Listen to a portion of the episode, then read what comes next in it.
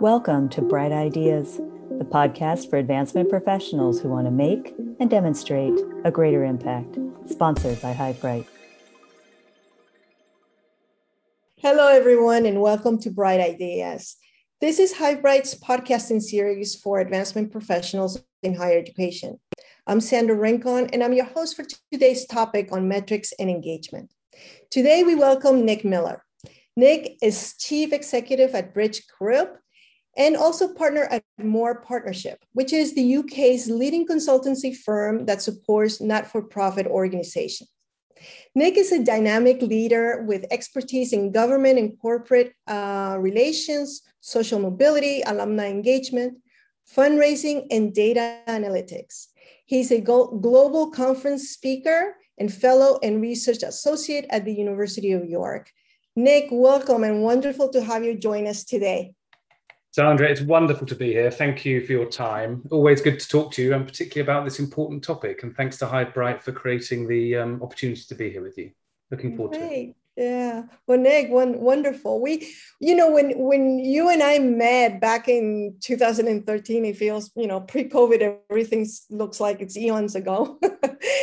um, you were working on on alumni relations at the University of York, and you had just published that strategic affinity um, paper on engaging international alumni for internationalization. And yeah. and I was working in, in the same field at the, at the time. And it, you know your your document was tremendously useful. And I've had the pleasure of of reading so much more of, of the research that you've developed on topics of like alumni and corporate engagement and fundraising but also on civic uh, service, uh, how it can improve diversity, and and that topic, which is not on, on this on this topic today, but is definitely one of the hot topics nowadays. So wonderful, wonderful that you've gone in that direction as well.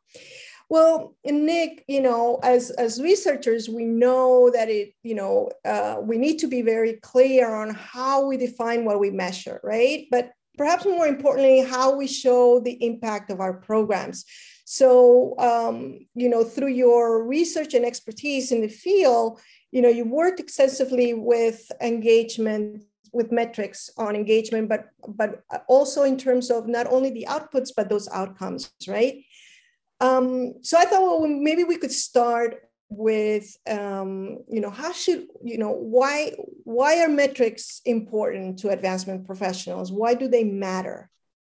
Nik. Yeah, it's a great place to start, Sandra. And thanks also for the really generous um, introduction. I appreciate it. So, gosh, you've reminded me that was um, eight years ago, I think, we published that piece on strategic affinity. And I think if you remember, uh, the main sort of thrust of that document was saying, how do we understand the difference that we make in the profession that we serve? And I had become sort of, I think colleagues would say, almost obsessed during my time at the University of York with really understanding where we could focus our efforts best and make the biggest difference to our graduates, to our alumni, to our wider community, and to the institution and its strategy. So let me answer your question directly then. Why would we focus on metrics? Because I suspect, um, just as occasionally when I talk on this topic, some of the audience listening today will sort of roll their eyes a bit and think, gosh, that doesn't sound particularly um, exciting. I hope one thing we can do over the next sort of 20, 30 minutes is convince our audience this is one of the most exciting things that you can be involved in in your professional life. So Sandra, here are some of the things that I think collecting those metrics enable us to do. As I mentioned a second ago, I think unless we measure, and we'll talk about this shortly, I'm, I'm certain, engagement and the outcomes that our work delivers, it's really hard to understand and demonstrate the value of what we do. And demonstrating the value of what we do um, is deeply important for you know, leveraging and inspiring internal support you know building the business case. Often when we talk to alumni relations and fundraising teams about you know what's your biggest blocker they will talk very quickly about lack of resource. And i think yeah. in my experience one of the most effective ways for inspiring additional resource sort of institutionally is to demonstrate the value of what you're you're doing. Of course it also provides inspiration for our alumni volunteers, the way our community engage with us. If we can say to them, here's the difference that you're making, um, that has to be the best form of stewardship, the best way to be engaging and broadening um, the community that we, we, we work with. And I think what we'll come to this shortly too, won't we? Um, also vital in understanding um, how we benchmark against our peers, how we compare with similar organizations and how we're performing, and also over time, what's the progress that we're making, again, in relation to building up that business case. But I would say the short answer, Sandra, to your fantastic opening question is because it will energize us in our profession to be able to demonstrate the value of what we do and also be able to say, here's what we'll do less of. I think lots of alumni relations professionals I work with often feel overwhelmed by the sense of there being an infinite range of things they could be doing. I think measuring yeah. the impact of what we do helps focus um, everything. I, I, I completely agree. I mean, I, I remember when I was starting in alumni relations, you know, we had actually uh, alumni who came to give us advice on, you know, what for source data type of data we should collect. And, and and you know they actually said well actually don't worry about collecting a, a whole bunch of items. Is focus first on you know what is it that that, yeah. that is important and could show impact first and, and work on that. So definitely, definitely agree with you in there. And, and I, I, I agree that, I mean, metrics is the foundation, right, of how we're going to be able to set a, a solid program that we can later on be able to show its, its sustainability precisely because we've been measuring from you know zero. So those yeah. who are starting now you know can really benefit from starting with good basics metrics to measure it. What yeah. I, I agree sandra. And I, I, think all of those things that we've started by saying here's what you can do with metrics it's also helpful to sort of flip the coin and say without them we can't really do those things. Um, yeah. and I, I would also as we go into the conversation sort of footnote everything there by saying there are some things that are really valuable in the work that we do which are tricky to measure I don't think we can reduce everything to numbers. There's qualitative aspects to this as well. So I hope that might be a thread through the discussion too. But um, yeah, a great place to start. Thank you. Yeah, well, we'll get to that in a minute. We'll, let's let's let's just you know stay first with uh, with the aspect of you know these numbers and even those basic numbers, how they can help us you know create a case for support for our for our programs. Um, so uh, I know. Um, uh, CASE, you know, the Council of uh, Advancement for Supportive Education has been working and they've done a, you know, a really good um, a, wonderful job in supporting us in, in, in, in, advancement in developing matrix, right, to for engagement. Um, do is there is there an uh, an accepted framework that um, people in higher education are using, uh, Nik? I mean, given you know the fact that you work with a lot of different universities now in your consultancy work, um, do you see is there, is there something um, uh, that they can, you know, that it's available, that um, is accepted as a universal, if you will, uh, framework. Um, and if it is, you know, how does that, how does that um, include, you know, the diversity of universities or uh, higher education institutions? Yeah, it's it's really good to have CASE referenced early in this discussion because they've played such an important role here. So uh, the short answer is yes, there is a, a, sort of globally applicable range of metrics. So I, I, commend to colleagues the CASE alumni engagement metrics, which are available on the CASE website. I, I've played a very modest role in crafting those, but it's other colleagues who have really taken a leading leading role. So I encourage you to take a look at it. This started um, in various ways. One of the ways in which it started was in 2014 15, a group of us um, felt that we could do with a sort of common practice here at measuring metrics so that we could compare institutions in the way I described earlier.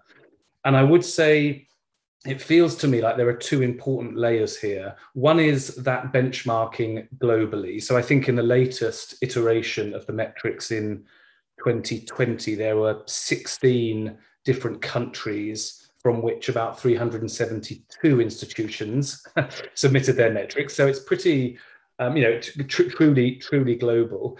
So some of those, I would say, sort of macro metrics are hugely helpful. You know, what do budgets look like in institutions? What feels like a sensible number of events, percentage of email addresses, etc. This study enables you to understand what that looks like. But then I think, as we'll come to shortly, I suspect there is the second layer of this needs to be very bespoke to your institution and what's important to your institution.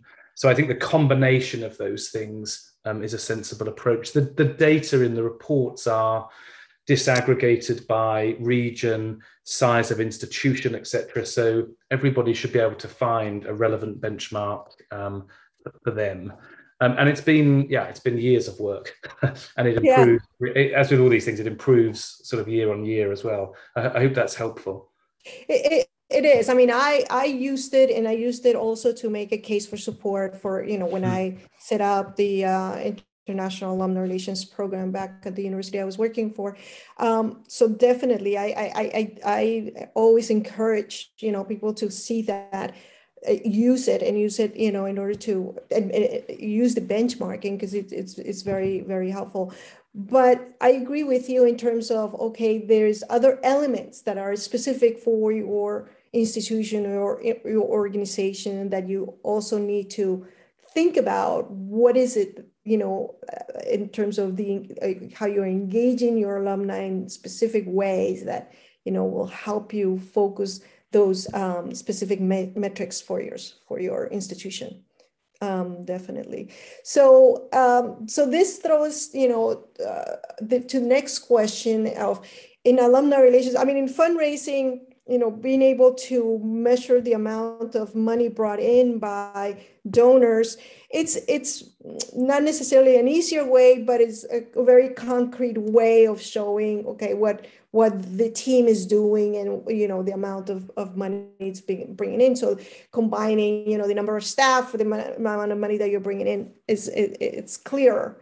While with alumni relations or alumni engagement or engagement in general that's that's more difficult right? Um, so we tend to measure events. We tend to measure the attendance to those events um, the number of volunteers and i've always questioned whether those metrics, collecting that information um, to show our, our, you know, our impact in, in, in engagement, do they really show and prove, you know, that alumni are engaged with uh, our schools? That's it. That's my question to you. I mean, we need. Do we need to go more than than these numbers? Yeah, I think you know how I'm going to answer this question. Yeah, I I would kind of um, just preface it by saying I think lots of what we're discussing today applies to fundraisers too. I think fundraisers do have the advantage of being able to count the, the dollars or the euros or the pounds, etc. But I also think there's um, more support needed for fundraisers to talk about the difference that fundraising makes. You know, we're working with some wonderful institutions currently who, are, who have actually just come to the end of their fundraising campaigns and being able to talk about the difference fundraising has made to an institution is, is deeply important. But that's a bit, a bit of an aside. So I think as, as was implied in your question, Sandra, and I know I've had the great pleasure of talking with you about this a number of times. I, my experience is, and I say this with you know generosity to the sector, is that we're really good at measuring how busy we are Mm-hmm. How many mm-hmm. volunteers have we recruited? How many events have we done? How many emails have we sent out? And sometimes, of course, not always, there are some very sophisticated practitioners in this space. Sometimes the assumption is more is better you know, and I actually think with, for example, something like events, for me, it's more like a bell curve. you know, there's an yeah. optimum number of events, and then you get to the position where the more you do, um, the less effective your program is likely to end up being. So I think we're pretty good at answering questions like how much are we spending? Uh, how many events do we have? Um, what does our alumni population sort of look like in terms of numbers and demographics? The, the two questions I hope we might focus on today, as implied in your question, that we're less good at answering are what is the level of affinity and engagement from our alumni population? Number one. And secondly, what difference is our program making to them and to our institution? And I would, I would sort of um, use a synonym for both those questions. The first being engagement, measuring engagement. The second is about measuring outcomes. What's the outcome of our work? So, so just a very um, obvious, uh, crude example might be if we're running a program that's encouraging our graduates to recruit students from less advantaged backgrounds because they don't tend to have social or family connections that would encourage them to university, we could measure the expenditure in that program, the number of volunteers, the number of young people involved. Those things are all important, but actually, let's measure how it's making the alumni feel as they volunteer. Back to my earlier point about some of the qualitative evidence being important. But ultimately, let's measure what difference it's making. How many students are now applying to our institution inspired by that engagement who might not have otherwise done? And I think a really interesting sorry, Sandra, you got me excited by your question. I'll stop after this, well, next, was, this next paragraph. Gonna, no, that's, that's a fantastic example. That's a fantastic example, um, Nik, which you just gave us. Uh, but it's it's always i mean I, I, for me it's easier to look at that impact in terms of you know the number of um, students from um, underprivileged uh, backgrounds coming into the university and applying as a consequence of the work that you know your, that program specifically that program is generating to uh, measuring that feeling that you know the feeling. That that that i find it harder. And um were you were you going to touch on that or um, so, so, I think in the, in the, area of measuring um, engagement, I think there are actually some pretty good models out there, and it can be quite straightforward. I mean, there are things like Net Promoter Scores, you know, based on your yeah. volunteering. You know, would, would you recommend it to a colleague or a peer? Um, I think some of this is some of this is you know um, quantitative. So measuring volunteers who come back and do more is a pretty good indication yeah. of yeah. the fact that they found joy in the experience. There are, you know, Likert scale type surveys we can share with alumni about different aspects of their experience. And then I think some of this is qualitative too. You know, um, good alumni professionals will also value the stories that come right. from alumni and students connecting in the ways that we've described, sort of in that space. I, I think one of the really um, helpful questions to ask of colleagues in this space and for them to ask of themselves is how are you reporting to your senior colleagues about the work you do? So often we work with, you know, vice chancellors, presidents, provosts, etc., who want to hear about the difference the program is making to the institutional strategy, as opposed to the number of events or, or volunteers. And I think that's a really helpful question to kind of frame this around as well, Sandra. What, what do you think? Well, yeah, actually, that's that was kind of the next question because I think it, it combines a bit with the next question um, is, you know, how, how are we um, setting up our measurable goals to also reflect the relationship that we have with our colleagues in different departments with throughout um, campus. Uh, you know, a lot of the times when I worked with international office, with the career development uh, office, um, admissions, mm. they see alumni as sort of okay uh, the end of the of, of the student experience and then that's not part of the institution anymore it's like okay you guys do you're out there well, we know that um, alumni can mm, can you know benefit the university across the board. So I've always tried to find ways in which I can you know set up goals and be able to measure those objectives and those goals, so that it can also benefit other people. So in terms of you know how do you report? Um, how do you report to your top management or whatever uh, it's i think it's also making that connection you know how else are you benefiting the the university not in terms of uh, what the alumni is doing for your specific programs that you have organized under the alumni relations department, but also how is it benefiting, you know, um, the, uh, the international office, building mm. new partnerships or bringing uh, more international students or et cetera, et cetera, right? Um, is what what do you think? Yeah, so I think as we as we sort of walk into this topic, good, good, to remind ourselves that these relationships have to be reciprocal. Of course, I mean, I, I'm I get very animated talking about you know the joy that often alumni experience having a positive impact on a yeah. on a young person, on a student, on their institutions fundraising you know the, these relationships have to be reciprocal though. The alumni have to feel that joy. Otherwise sometimes people like me risk suggesting they're sort of um, a utility to use you know um, that alumni are there to serve the institution as it were. So so let's just um, land that idea first. I think this is why the focus on outcomes is so so beautiful, Sandra. You know, you can it's the difference between going, for example, to your director of careers services and saying, you know, goodness, we've got 200 alumni who want to volunteer to be mentors. Can you help? It's the difference between that proposition and going to the director of careers and saying, talk to me about your strategy. You know, where are your pain points? What's difficult around right. here? And how can alumni then um, help serve those those outcomes? So it might be, you know, students are finding it particularly difficult to find internships in the finance sector, for example. What a great starting point. And much better to go out to alumni and say, we have thought carefully about how you can make a big difference to the lives of students on our campus. And our director of careers says, here's a wonderful way that you could be spending your time doing that, rather than going out and more generally saying, please, can you help? please, can you volunteer? We need you. You know, I think those two propositions, both to the director of careers and to alumni, are quite different.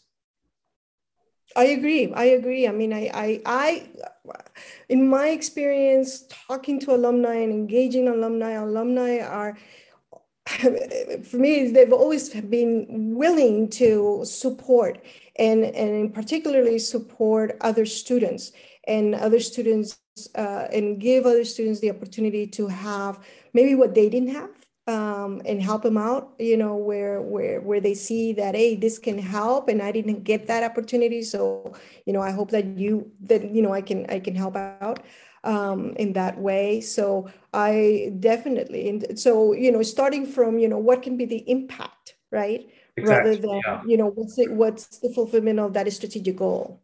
Exactly exactly sandra. Brilliantly put. I mean i, th- I think you know, my experience is building communities requires us to inspire people to be part of a cause. You know, we want to be going out to alumni or whomever is a member of our community saying, be part of the difference we make in the world.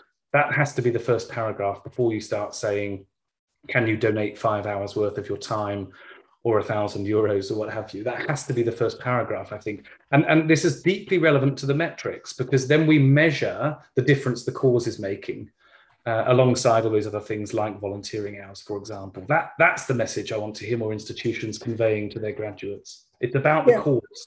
Yeah, exactly, exactly, exactly. Um, the thing, um, Nik, is that internally we need to balance also with. Uh, at least in higher education with academics, right? And a lot of the top management are academics and yeah. they are inspired by these stories but they also want to see numbers. And and you need to be able to speak that language with them as, as well. So i think it's i think it's also a combination. Definitely I, I totally agree with you in terms of, you know being that storyteller with the enthusiasm and, and, and the conviction you know that that that you uh, have always shown Nik i totally inspiring. Um, and, uh, and and as well having that that um, data that is going to be able to back up um, that inspiration right? Um, because at the end of the day you know the top management they they will be making decisions on budgets and numbers uh, as well. Uh, and hopefully we'll be able to change that mentality. But at that top management they need to change the mentality of you know um, advocating uh, exclusively numbers. But at least in my reality i don't know how it, it is what you've seen in, in terms of consultancy that's still a big issue. Um, you know how how uh, top management views uh, community building and, and alumni engagement. Yeah i think the people who do that best do it in combination don't they? You know which is why I did English literature as my undergraduate degree, then economics as my master's. You know, stories and spreadsheets, Sandra. That's what it's all about. But I think you have to you have to have both. Um, I was going to say an equal measure, but that's not quite right. It depends on the audience, doesn't it? I think you have to have the numbers to sort of back up and inspire your your your stories, and, and then you know which numbers you choose to use really matter as well. And I think um, the expertise in the sector at the moment in this space is really inspiring. The ability to turn data and analytics into insights.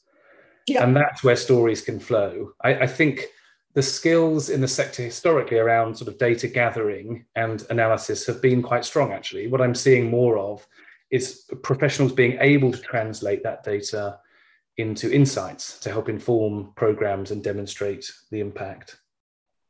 Exactly, exactly, and I think that that our field will definitely grow in that direction. Uh, you know, as we use more and more of this online engagement, uh, technology will definitely facilitate that we can correlate right these metrics that we start collecting uh, with online engagement as well to behavior, right? Um, any ideas there in terms of of that predictive modeling, uh, uh, Nik? Yeah, I, I, guess there are an increasing number of institutions showing really progressive practices in this space. So, predictive modeling being the discipline of understanding which members of our community are behaving in particular ways, and therefore um, which other members of the community might find joy in doing similar things. So, we work a lot, I think, as you know, Sandra, on supporter journeys. What's the journey, the experience someone wants to have? With their institution and what are the kinds of people who typically go on that journey? And on that basis are there people not engaged who look similar who can experience the same type of joy whether it's going to an event volunteering donating etc and i think this is where a really good example actually of where the data and analysis turns into insight. We can start to understand which audiences we might focus our efforts on for the purposes of giving them the joy of the experience of engaging with us in very specific ways. Um, that requires a different level of expertise, I would say, than you know simply producing reports from from Raiser's Edge or other similar products. But um, yeah, I think uh, the predictive modeling is where I see lots of the most progressive practice in this space. Yeah, no, um, Nik. I mean, in terms of um, closing, uh, I'm going to uh, ask you to please, you know, for every episode, we ask our guests to, you know, share with us three bright ideas. I'm going to have to limit you to only three. I know you're full of them. So um, just, you know, share some of your three bright ideas on this topic of, of metrics and analytics. Uh, it's kind of you to ask. And Sandra, we must leave space for you to share bright ideas too. You've a huge amount of expertise in this space as well. Um, I'm, I'm, maybe sort of summarizing some of our earlier discussion. I, I would say num- number one is this principle of focusing on outcomes. Know, start at the end and work backwards. Define with your team what you want to be achieving, what where you want to make impact, and what that looks like, and then work backwards. How are you going to get there and achieve those outcomes? I, I would recommend every single, especially as fingers crossed we emerge from the pandemic and are spending more time together in person. That's a wonderful exercise to to undertake with a team uh, because ultimately alumni want to be part of a cause. They want you to be talking about outcomes and the impact of your work. I think my second bright idea probably is completely stolen from you, Sandra. Um, when you talked earlier about collaboration across the campus, I do think informing these metrics and defining those outcomes, it's a wonderful opportunity to do that in partnership with colleagues across the campus.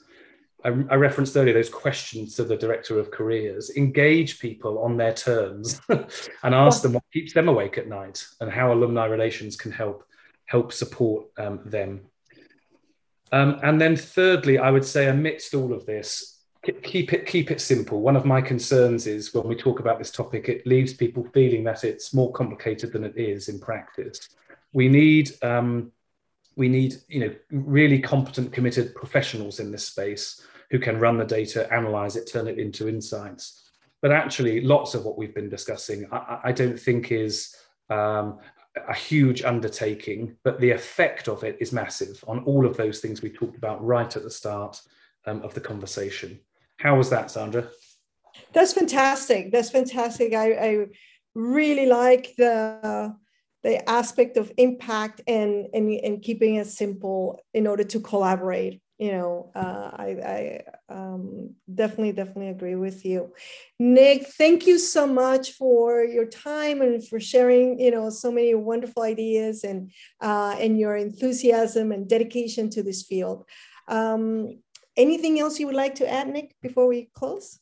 No, I've talked more than I should have. So I think the final words are, are all yours, Sandra. Thanks so much for your time and to, to the audience as well not at all, Nik. Not at all. Okay. Well, everyone, stay healthy um, and stay tuned for the next conversation. And thank you so much for listening. Goodbye.